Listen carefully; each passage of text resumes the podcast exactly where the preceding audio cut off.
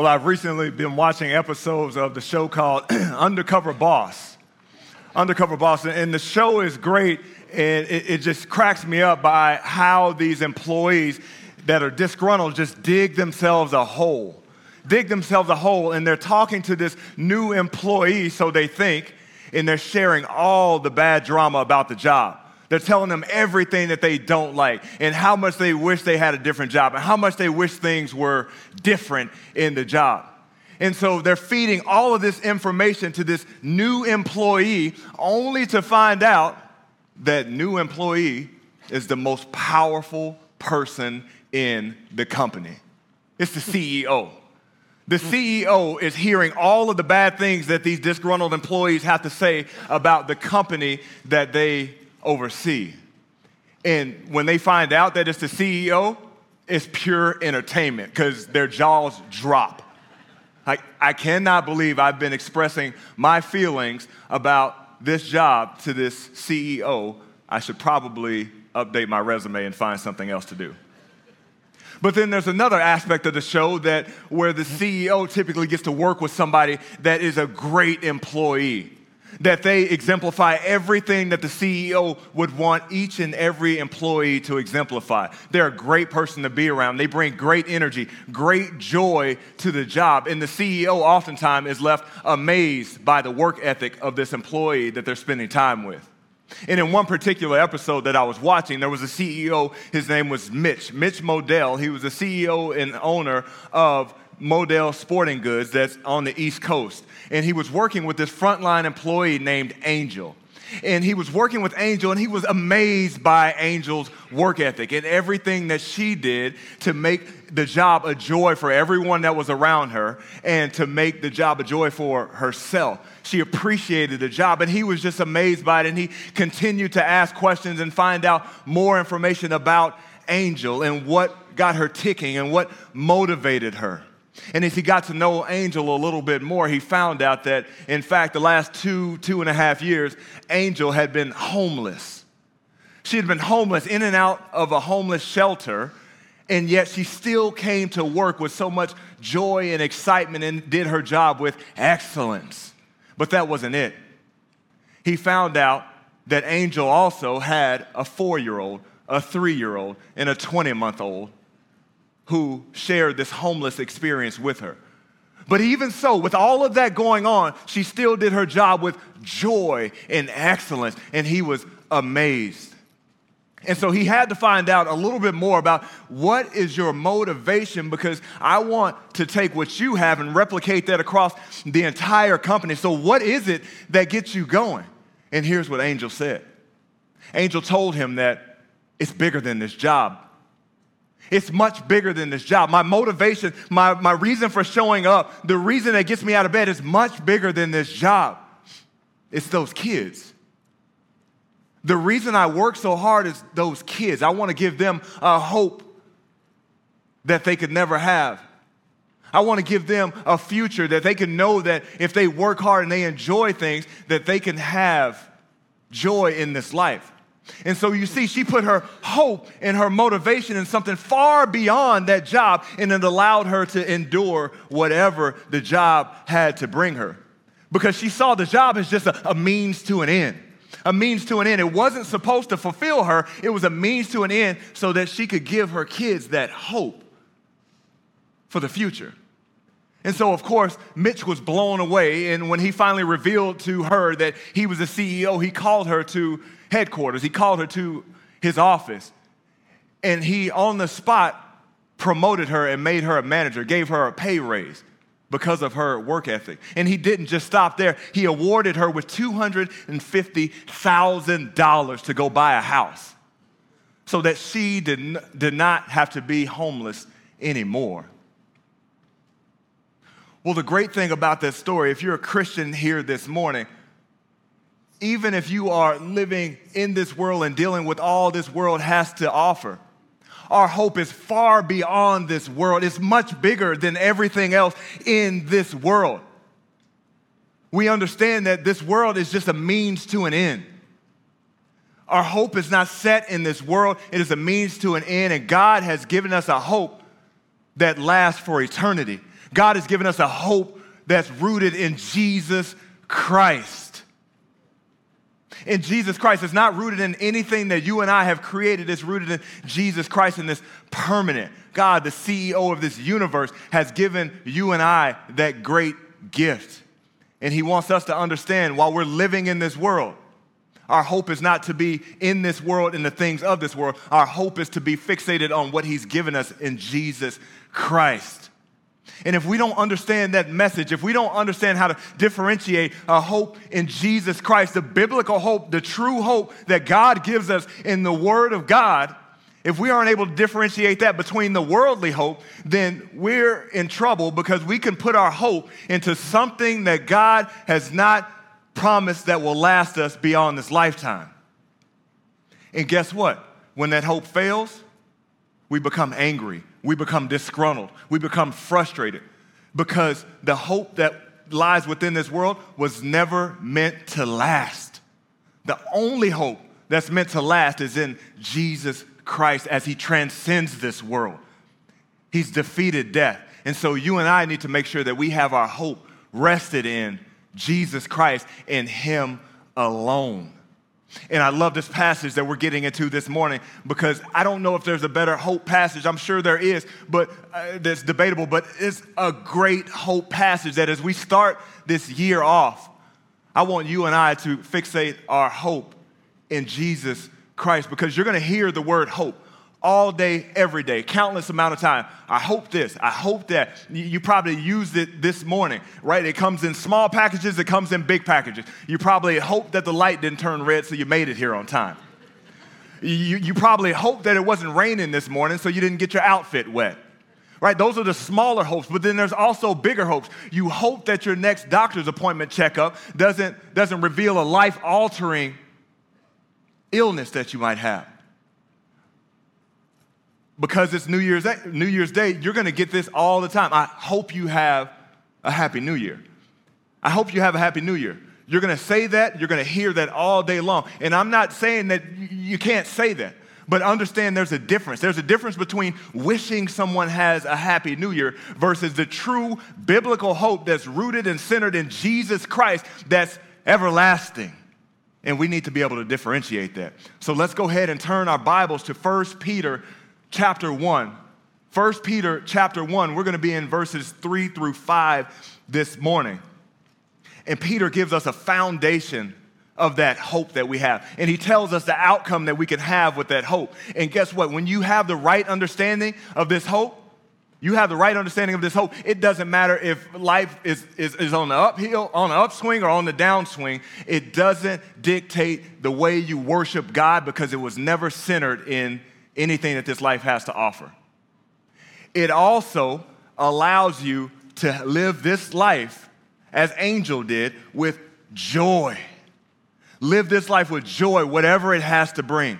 Because 2023, I can promise you, is going to have its ups and downs. But if we get this hope right, this biblical hope, and then we are centered and rooted in that, it doesn't matter what this world has to bring. Because our hope isn't in this world, our hope is in Jesus Christ. Let's read about that right now.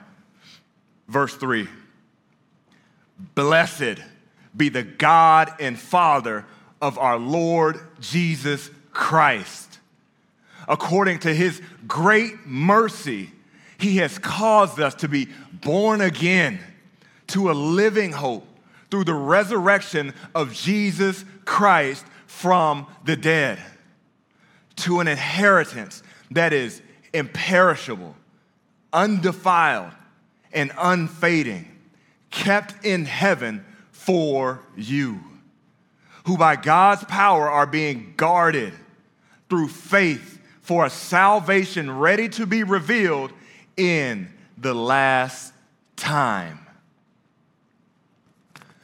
John Wooden is a legendary coach that coached for UCLA. He's iconic, and everybody wanted to be like John Wooden. Every coach, every player wanted to play for John Wooden. But the one thing about John Wooden that was unique is when he got a new freshman class, he didn't go automatically to teaching them how to shoot three pointers and how to run trick plays and be strategic and all this stuff. He focused on the basics. He focused on the basics. And guess what the freshmen had to learn how to do their first practice? Tie their shoe.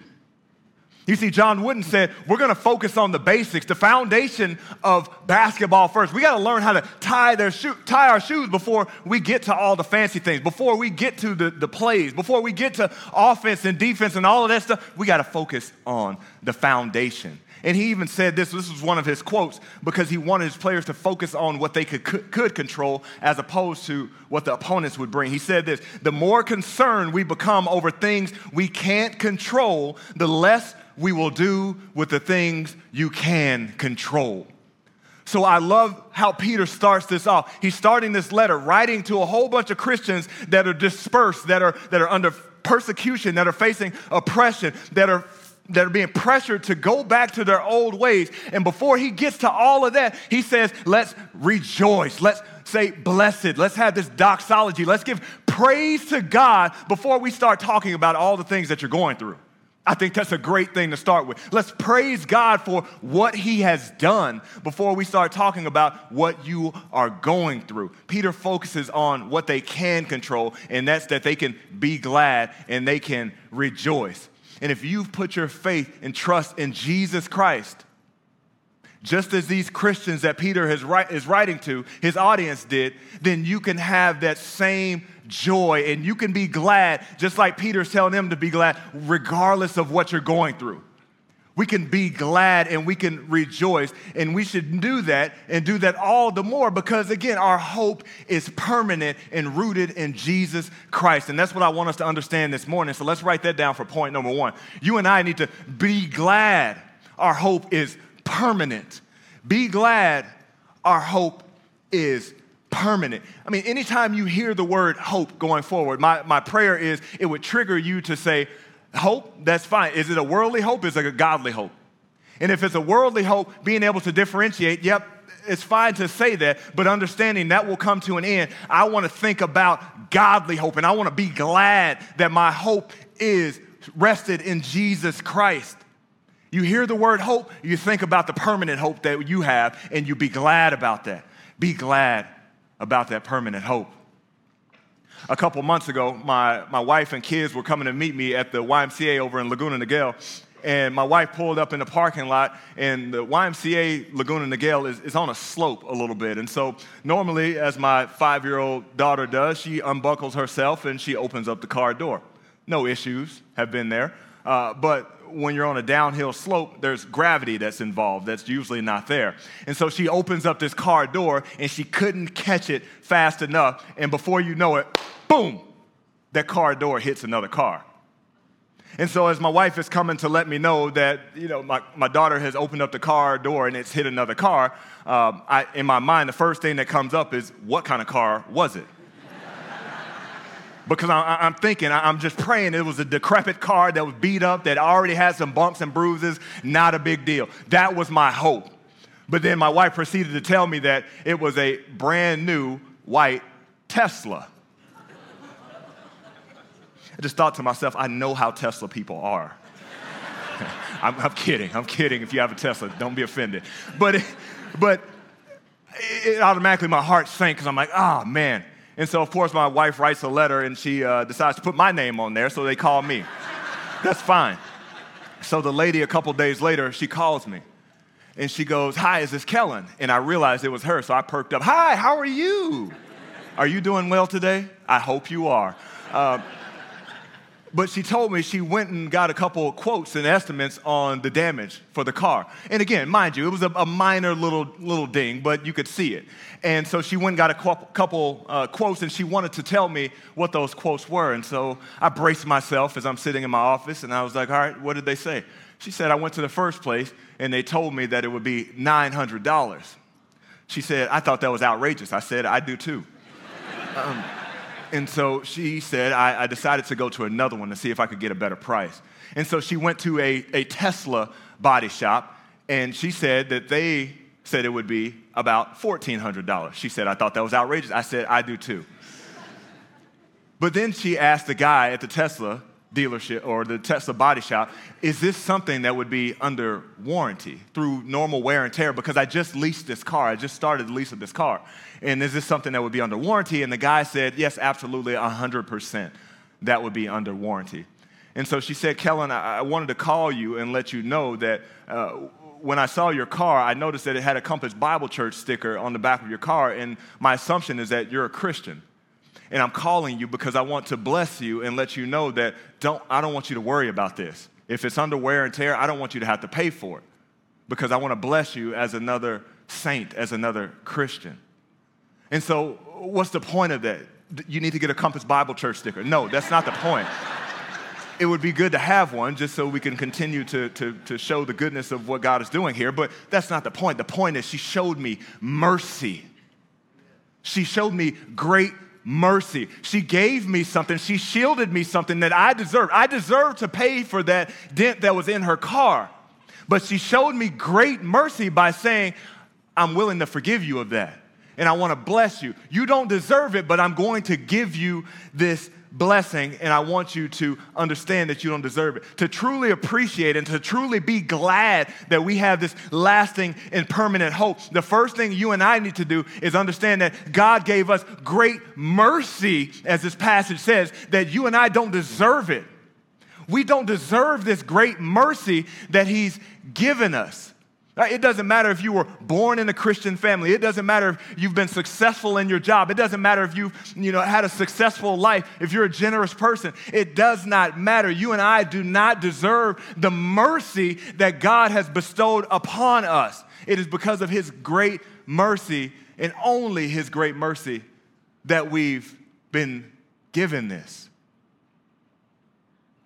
Mercy is the most un- misunderstood doctrine of the Bible, one of the most misunderstood doctrines of the Bible. You see, it's all throughout the Bible. God shows his great mercy in the Old Testament, in the New Testament, but it's often one of the most overlooked things in the Bible.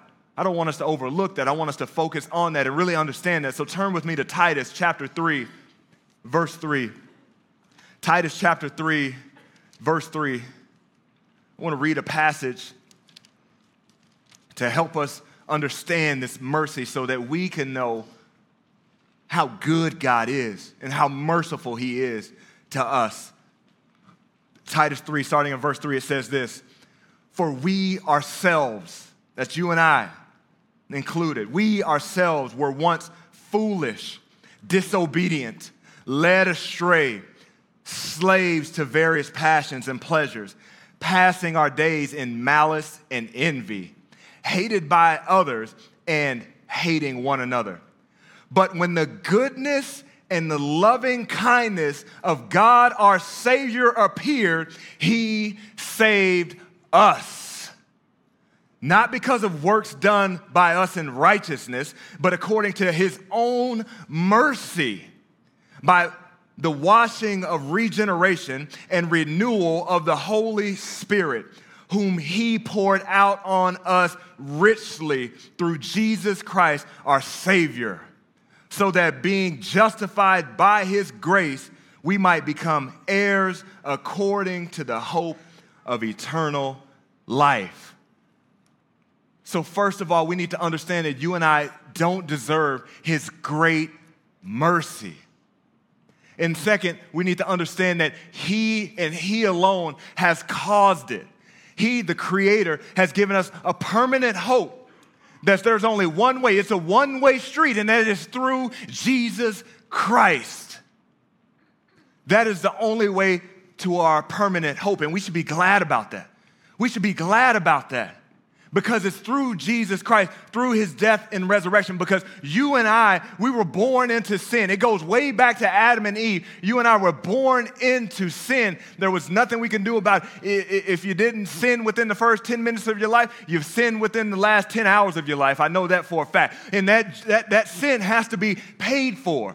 God would not be a just God if He doesn't punish us for that sin. But God, in His merciful way, sent His wonderful and beautiful Son, Jesus Christ, to be born of a virgin, to live the perfect life that you and I cannot live. And He took the punishment that you and I deserve on that cross so that we could get his perfect life, and he takes the punishment that we deserve, all of it. And then he, he, he died. He died. But he didn't just die, he rose from the grave. He rose from the grave and defeated death and he ascended to heaven so that you and I can have eternal life. And so, if we put our faith and trust that Jesus has risen from the grave, you and I will rise from the grave one day to spend eternity with him. We will raise from the grave. He has caused us only by his life, death, and resurrection to be born again. You had nothing to do with your first birth. You have nothing to do with being born again.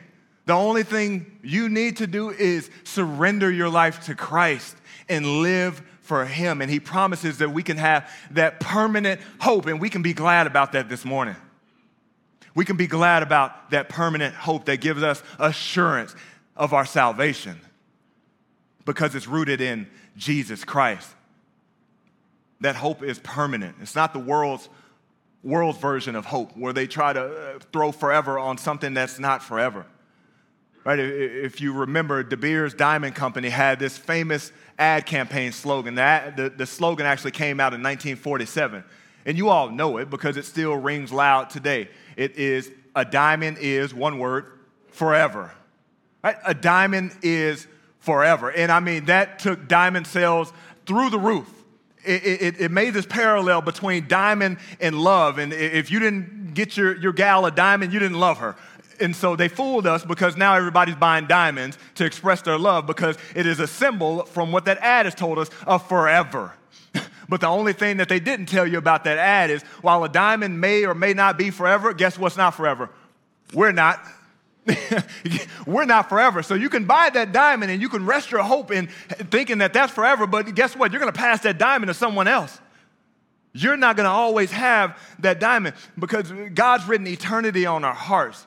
Ecclesiastes tells us that he's written eternity on our hearts. So we're constantly trying to fill that, that, that void of eternity with things of this world, and it's never gonna work. We try to put it in our job, we try to rest our hope in finances to, to, to, to last us forever, and it's not going to work because worldly things are all coming to an end at some point in time, and that's what Peter wants his audience to understand. Look, they're getting pressured to go back to their old ways. I'm sure many of them were thinking, just like some of you may be thinking, man, it was a lot easier when I was a non Christian.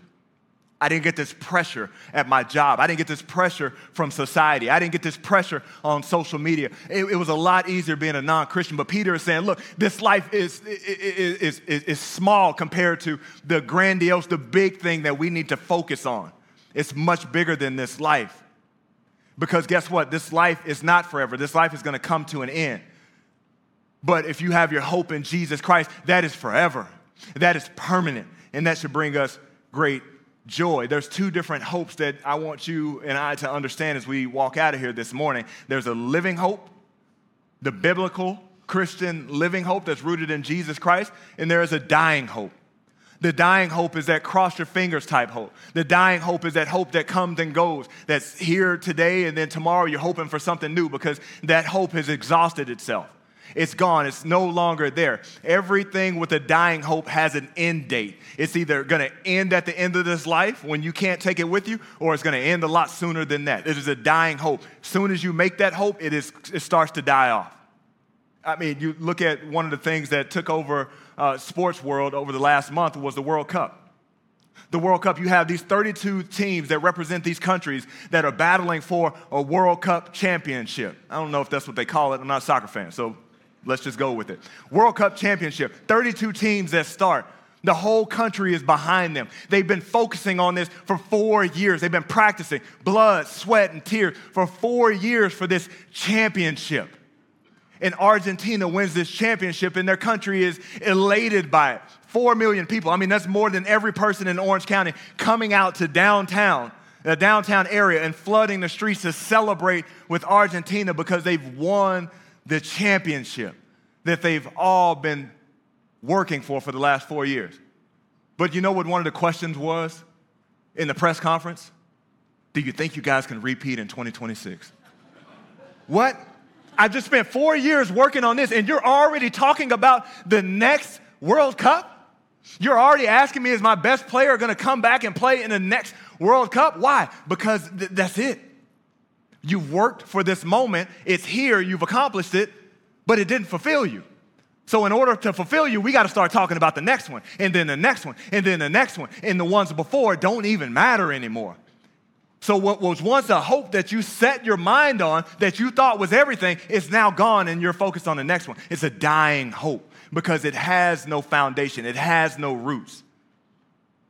But then you have a living hope. A living hope that the Word of God expresses to us that is only through Jesus Christ, that living hope. And that's why Paul is able to say, to live is Christ, to die is what? Gain. To die is gain. Because once he is in Christ, every day that he lives, no matter the persecution that he faces, no matter uh, the shipwrecks that he's facing, how many beatings he's taken, he's saying uh, to live is Christ, to die is gain. I'm getting closer to Christ, praise God. Because it is a living hope. It continues to grow the more and more experience you have with Christ and his goodness. It grows and it transcends this life. That's the hope you and I need to make sure that we have and that our hope is rooted in. Its foundation is based in Christ. Because of his great mercy, we've been born again to a living hope. And that should make us glad. But being born again provides another gift. And it tells us that in verse 5, back in our passage, verse 5. So we understand that he has caused us to be born again to a living hope right? Through the resurrection of Jesus Christ from the dead. To what? To what? Verse 5. To an, or excuse me, verse 4, to an inheritance that is imperishable, undefiled, and unfading, kept in heaven for you. Aaron Spelling was an iconic film producer, and he died in 2006. And when he died, his net worth was $600 million and his family was in the film business as well. He had a daughter named Tori Spelling, who was an actor in her own right. And so when Aaron Spelling died, Tori Spelling, who was somebody that liked to spend a lot of money, she had her mind set on a big payday. Big payday, but to her surprise, when her father died, he left her with only $800,000. $800,000 out of 600 million, million. So she was blown away. She was surprised and I'm sure quite angry but her father knew that she couldn't handle money. She would defile it if he gave her more than what she got in that $800,000. So he gave it to his wife. He gave everything else to his wife and gave his daughter only $800,000. And of course, she blew through that $800,000 quickly. And she didn't just stop there. She, she went up and racked up a debt of some sources even say up to $18 million beyond the $800,000 with her shopping sprees and all of that. And guess who ended up having to help pay for some of those bills? Mom. So the money that, that Aaron Spelling thought that he was setting aside, the strategy that he thought he had by protecting his investment, protecting his money, ended up going where he didn't want it to go anyway. It was defiled because an earthly inheritance can, is going to be squandered one way or another. You can't save it. You can't strategically protect it. Once you're gone, it's going to be squandered. Hopefully, it lasts for a little bit longer than what the spellings did, but it's going to be defiled. It's earthly. It's going to be touched. It's going to be handled, and you're not going to have any say so with it. But as we focus on the heavenly abode, if we focus on God's protection of it, what God is saying is there's nothing that can happen to your inheritance if it is rooted in Christ. He's protecting it. It is undefiled, it is imperishable, it is unfading. Nothing can happen to that because it is beyond earth, it is beyond this life, and it is in heaven. I love the way he says that imperishable, undefiled, unfading. There's one word that I think that can symbolize all of that perfect. It's perfect. Our inheritance will be perfect, and you and I need to meditate on that truth even more as we live through this life of the perfection of heaven and how it is being protected. And that's number two, point number two this morning for us is you and I need to meditate on the perfection of heaven. Meditate on the perfection of heaven as we look back at our passage, Peter wants their mind set on heavenly things. Set your mind on things above, not on things of the earth. Peter wants them to focus on the things that are in store for them in the future, not on what they're going through now. Because guess what? What they're going through now is tough. It's hard. Sometimes it's hard to get up in the morning, I'm sure, for some of those people. But Peter is saying, don't focus on this. Set your mind on things that are above, and it's going to allow you to live this life and everything that it has to offer with joy and much praise to God and much gladness towards God because your inheritance is far beyond this life. What is awaits you is perfection. Right? There's one reason and one reason alone why you and I don't think about heaven enough. And we don't think about heaven on the scale that heaven is. And that one reason is Satan has blinded us. Satan has blinded us. Satan wants us to focus our attention on earthly things, not on heavenly things. Because if we focus our attention on the perfection of heaven, then we can endure this life because we know this is not our home. But Satan's MO is wanting us to focus on earthly things and get our minds all consumed with this is it. This is all we have to live for. And if I don't make this perfect, then I, my, my life is ruined. And that's why many people that don't have a hope in Christ, their life is, is, is, ruined. It's in shambles because this life was not meant to put your hope in. It is not lasting. It is going to bring you much despair. It is going to bring you much struggle because God did not design this life for us to put our hope in in the things that are in this life. Our hope should be only in Jesus Christ and Satan, our, our mind has been even transformed and, and, and even sometimes shaped by the things that we've grown up hearing, right? You've, you've seen cartoons, you've seen movies that have described heaven as, you know, a, boring place where cloud, we're just floating on clouds playing harps and singing songs of worship. Right? You've heard silly quotes of people saying, oh, heaven is just going to be like a long church service that's never ending. Right? You hear people that say, that have the audacity to say, uh, just, uh, just ridiculous things like, hey, I'd rather go spend time in hell with my friends than be in heaven with all the boring Christians. Absurd. It's absurd, but we, we hear those things, and sometimes we, we, we, we think that that's what heaven is. We say things like, hey, this life, ah, man, this experience that I just have, it can't get better than this. Guess what? Yes, it can. Right? We, we say things like, ah, this is perfect. Guess what? No, it ain't. I know that's not grammatically correct. It's not perfect. Heaven is perfect. Heaven is perfect. And Peter wants them to understand that because the world around them, those Christians, just like the world around us, is trying to make us feel like, hey, we're missing out if we don't experience all this world has to offer. It's right in line with Satan's strategy. John 8 44 tells us he is the father of lies. So, guess what he's going to do to you? He's going to lie to you. He's going to lie to you about the goodness of heaven so that you focus here on this life and not on heaven. Satan wants us to have a low view of God and a low view of heaven.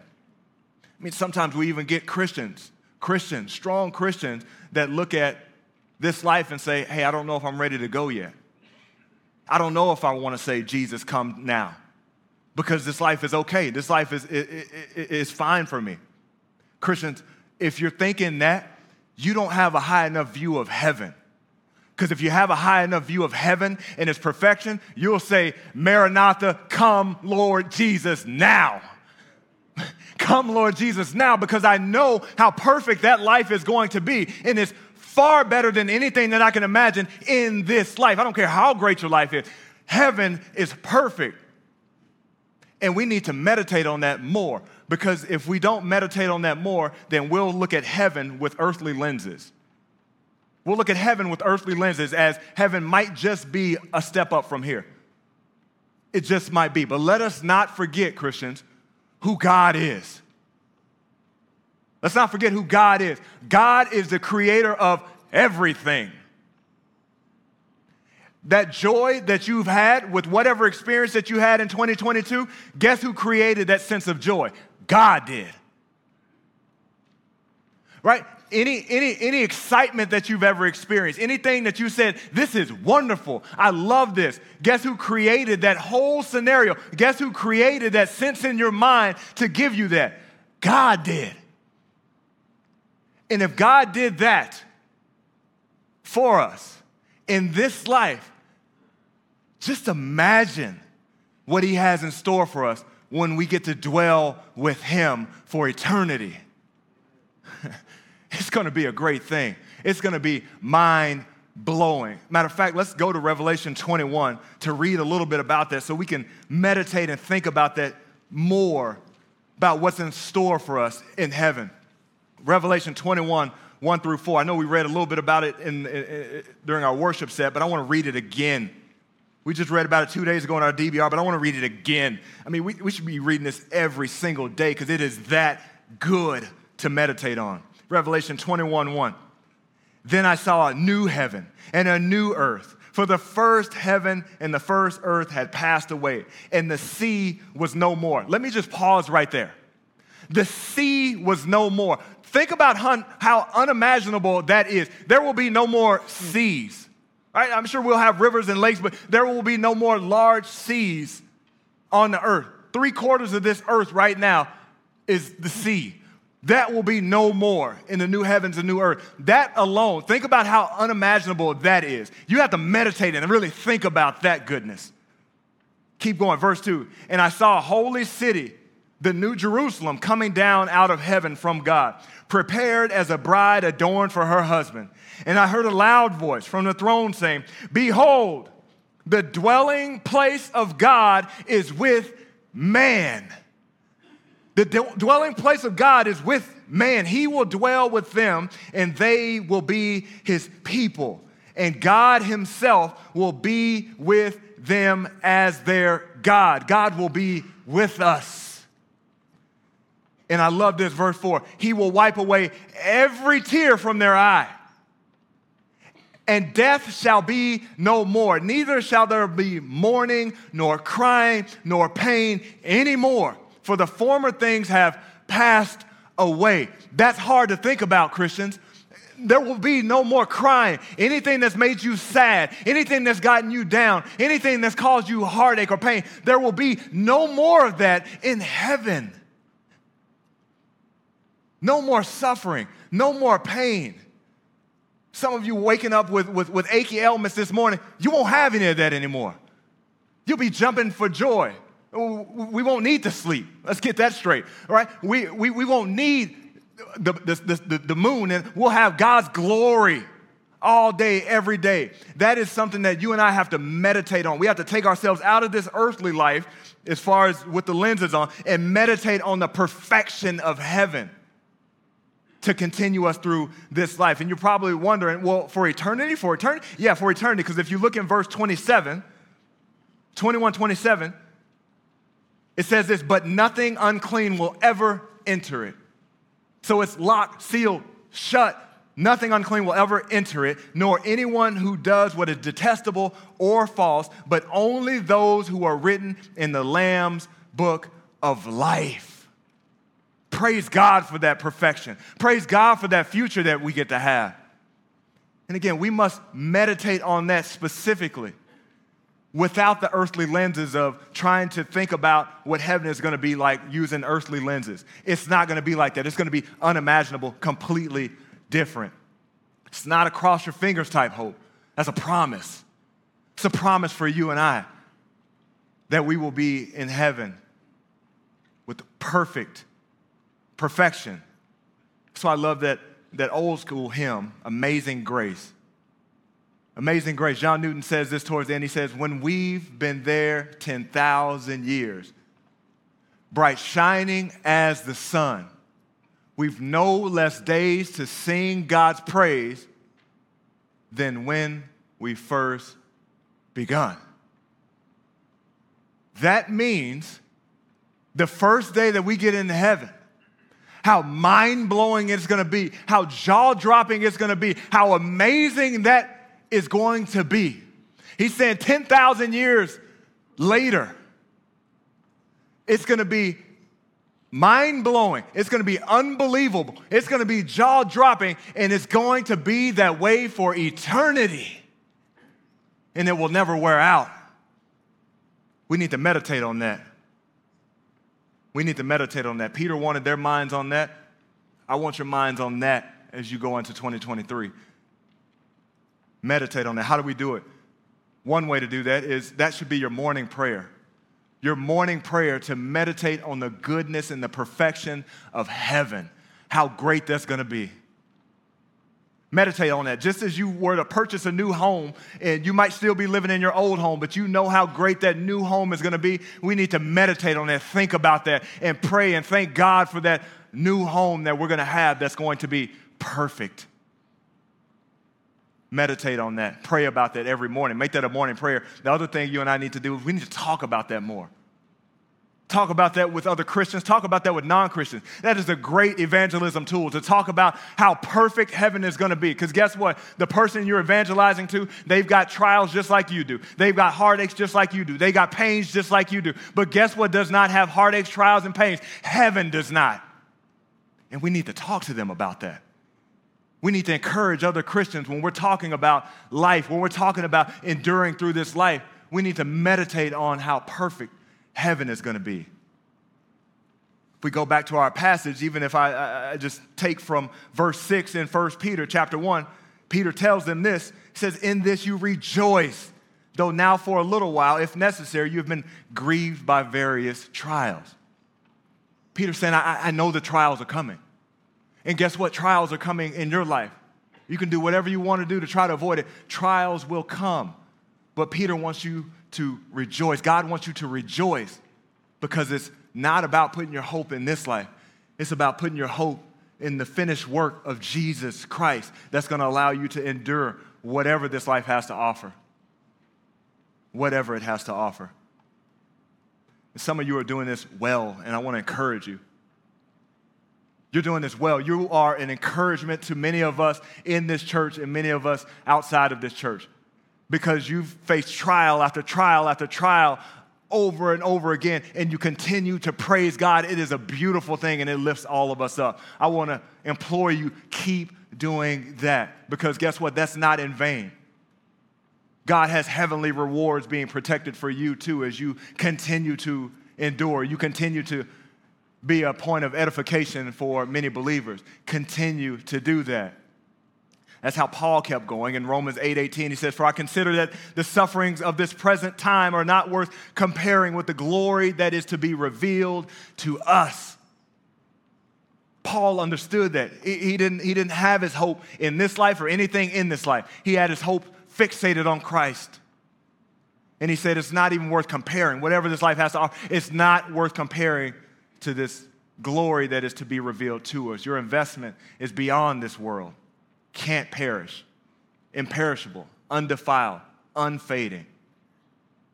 It's going to be perfect. But then there's a third benefit as well as we get back into our passage. Third benefit of this living hope in verse 5. It says, The living hope who by God's power are being guarded through faith for salvation, ready to be revealed in the last time. In the last time. Uh, in Atlanta, Georgia, there is a, a, a famous vault. It is, in the side of this vault, it has the recipe to Coca Cola. Coca Cola at its headquarters has on a, a handwritten piece of paper in 1919 the, the person that, that created the goodness of Coca Cola and that recipe, they put it on paper and it is in a vault. And they protect this this piece of paper.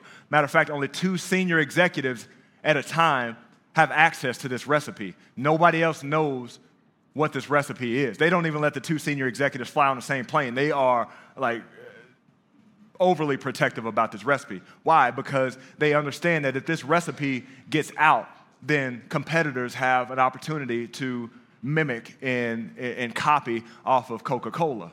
They might change it a little bit, but they get an understanding, and they could knock Coca Cola off from being the soda of choice for many years. But they have a, a high level of protection on that because why? It is valuable. Their entire company rides on that recipe and its uniqueness. And so they put a high level of protection, a high level of security on that recipe. Well, God puts a high level of security on the most important thing that we have in this life, and that is our salvation in Jesus Christ that gives us access to our heavenly abode. And He puts the best protection around that, and that's Himself. He is protecting that. That, that word guarded is a military term that's used. It's protecting, it's securing, it's, it's guarding, it's making sure that it cannot be tampered with, cannot be taken away, cannot be bothered in any way. And we have the best protection that anyone could ever think of in God protecting us, protecting us and guarding us of that. And that's why we can have full assurance in God's plan for salvation because He is the one guarding it for us and that cannot be taken away. And that's third point this morning for us is you and I need to rest secure in God's plan. Rest secure in God's plan. God has a plan for salvation for us, and we need to rest secure in that. Put our security in that because we can bank on it that it will never be tampered with, it will never be destroyed. Everybody in this world puts their hope and security in something. It could be in your, your, your own health right? It could be in your own physical ability, it could be in your job, it could be in your spouse, it could be in a relationship. We all put our hope in something. And guess what? Those things of this earth are not meant to have our hope put in because they will fail us at some point in time. God does not want us to put our hope in the things of this earth, the gifts that He gives us. He wants us to put our hope in the gift giver Himself, in the biggest gift that He gave us through His Son, Jesus Christ. That's what He wants us to put our hope in. Right? It is imperishable. There's another use of imperishable that Peter gives in the first chapter, and it's down in verse 23. He says imperishable, and the other, other reason he uses that is for God's word. So, God and all that He's doing in the heavenly abode is imperishable. And then also, God's word is imperishable. And the only way we can know more of God's plan and we can rest secure in it and we can trust in God's plan is if we are in God's word because it too is imperishable. Flip with me to Psalm 19. Psalm 19, verse 7. It's one of my favorite Psalms of David to read because it just is a great reminder of how good and how sweet God's word is. Psalm 19, verse 7. It says this The law of the Lord is perfect, reviving the soul. The testimony of the Lord is sure, making wise the simple. The precepts of the Lord are right, rejoicing the heart. The commandment of the Lord is pure, enlightening the eyes. The fear of the Lord is clean, enduring forever. The rules of the Lord are true and righteous altogether. More to be desired are they than gold, even much fine gold. Sweeter also than honey and the drippings of a honeycomb. David Jeremiah, Ezekiel, the Apostle John, all of them use that same verbiage, that same word, sweet as honey. Sweet as honey. God used those great men to do big things and accomplish big things for his kingdom. And guess what? They didn't put their trust in chariots. They didn't put their trust in horses. They didn't put their trust in armies. They didn't put their trust in them own, their own selves. They put their trust in God's word as their resource. God's word, the same God's word that you and I get opportunity to read, the full canon that you and I can read, that was their main resource.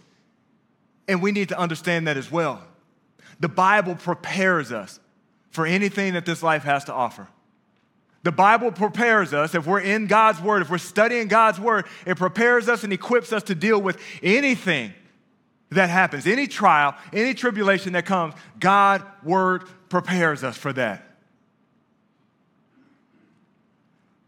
I was putting together a, a trampoline uh, for my kids for a Christmas present, and I don't know, bad idea. It's just a lot of, a lot of screws, a lot that has to be going on with the trampoline.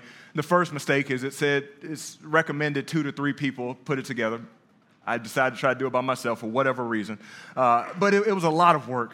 And as I was putting it through and, and, you know, in a frustrating way, having to go back two or three steps because I missed something, uh, I thought about this in saying that, you know, I put a trampoline together before. But what if I decided to put a trampoline, this trampoline together based on my feelings and based on past experiences? And then I heard, had the nerve to call the manufacturer and say, hey, this trampoline is not working how it's advertised to work. I know the first question is going to be, well, did you read the instructions? And if I tell them, no, I've done this before, I, I feel like this is the right thing to do, but for some reason my trampoline is not working like my neighbor's trampoline, they're probably going to tell me, what did you expect? What did you expect? We gave you the instruction manual. We gave you all the steps to get the perfect outcome of the advertisement. You have all of them. You chose not to read it and you chose to do it on your own. What do you want us to do? The same thing happens with God's word. There are many people in here that try to ride this life out based on feelings and experiences and then we wonder why we don't have the same hope and joy, and, even in the midst of trials, that some of the other Christians have in our Bible study, some of the other Christians have that we're sitting beside at church. Was because we're not reading the instruction manual. We're not entrenching ourselves in God's word. We're not reading the DBR. We're not studying God's word. We're not equipping ourselves with God's word that He's given us to allow us to have the hope that He has designed that allows us to get through anything. You and I need to be in God's word more and rest secure in God's plan by first and foremost studying his word that he's given us that allows us to have that hope. We got to be in God's word. Otherwise, it's going to be hopeless if you put your hope in anything else. The more you experience God's word, the more you experience you have with Jesus, the more hope you have. The more you understand that yeah, this life is tough, but this life is not it. My hope is in something far beyond this life. My hope is not in this life, it's in the next life. Some of you might be thinking, I can imagine, well, you don't understand my situation. Because what I've gone through is unlike many others. You've had to watch your child suffer. You've lost a loved one. You're dealing with chronic pains and health declines. I want to say this word of encouragement for you. Peter didn't understand what his audience was going through either. But what he did understand is exactly what I understand Jesus is more than enough. Jesus is more than enough. No matter what your sufferings is are in this world, the grace and mercy of Jesus goes far deeper than your sufferings and it may just require you to make an adjustment and take the hope out of what you've lost or out of what you've, you, you think you should have had and place it back into Christ and, and experience that joy in Christ Jesus, in his finished work. Because it's not about this life, it is about the next one. Paul tells us that 2 Corinthians 12, 8 and 9. You know this verse talking about the thorn in the flesh. Three times I pleaded with the Lord about this, that it should leave me. But he said to me, My grace is sufficient for you, for my power is made perfect in weakness. Paul was able to endure through all of that because his hope wasn't in this world. His hope was in Christ that was transcendent beyond this world. But God doesn't God doesn't waste a trial. Every trial has a purpose, and every purpose of that trial is to bring you closer to Him. And so let's just make sure we have that hope that's rested in the finished work of Jesus Christ.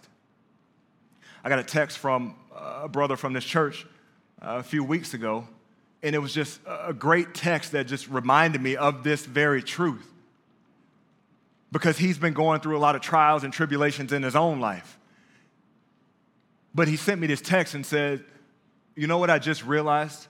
I've been praying, asking God to take this trial away, to fix this, to reconcile this, to make it better.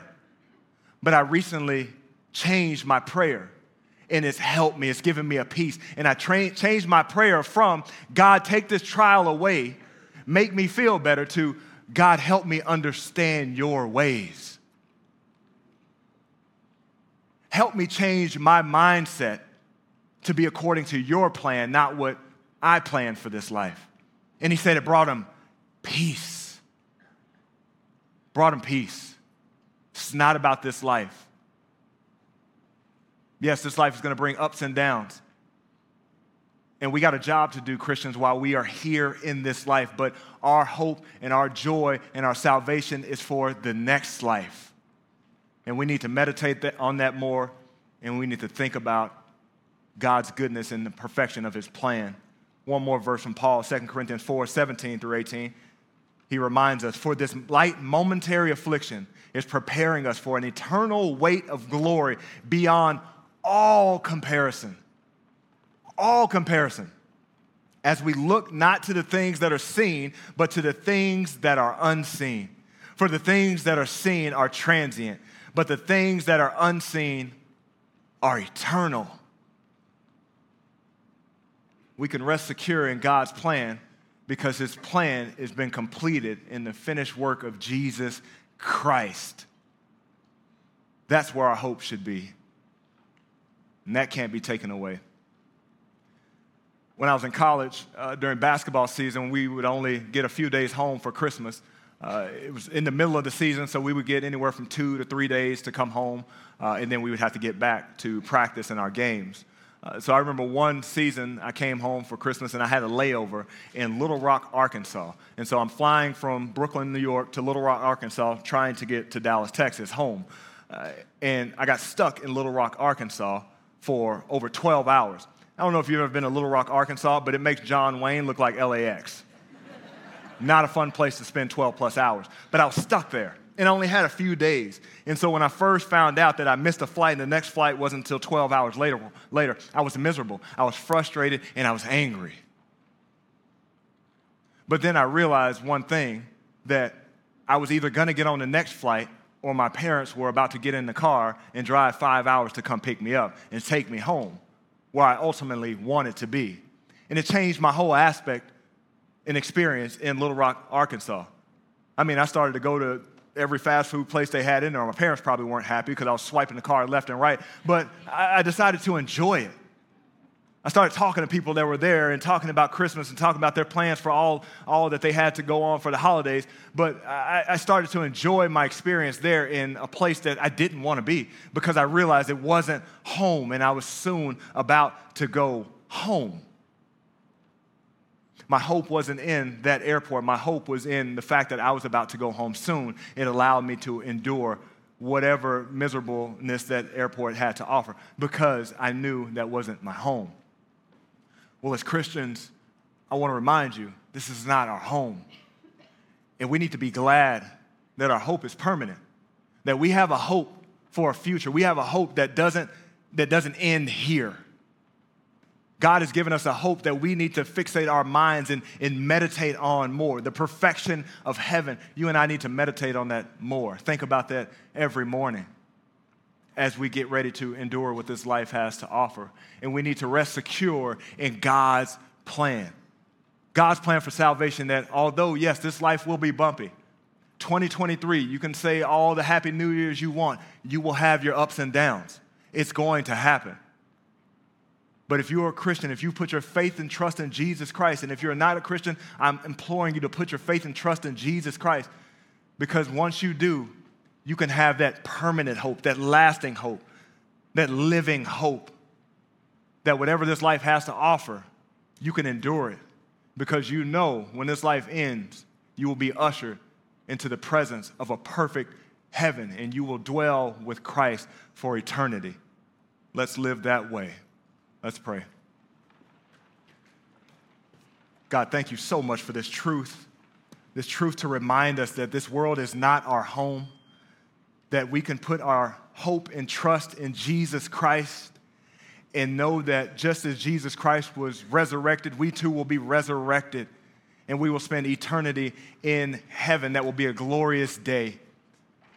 Lord, I know that is a hard truth for us to apply because this world is constantly trying to get our attention to focus on the here and the now and the things that are going on, the job troubles that we have, the, the, the losses that we've suffered, the relationships that are no longer there. This world tries to get us to conform our minds to make us think that we're missing out here. But Lord, I just pray that this would be a great reminder that we're not missing out on anything here because our hope is not here. Our hope is far beyond this world.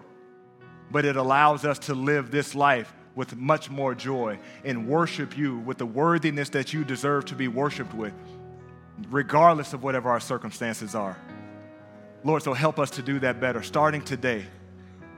Lord, I pray that today, this week, this month would be different because we are constantly fixating our minds on the goodness and the finished work of Jesus Christ. And it allows us to live with the lasting hope that ushers us into eternity where we all want to be. Come, Lord Jesus.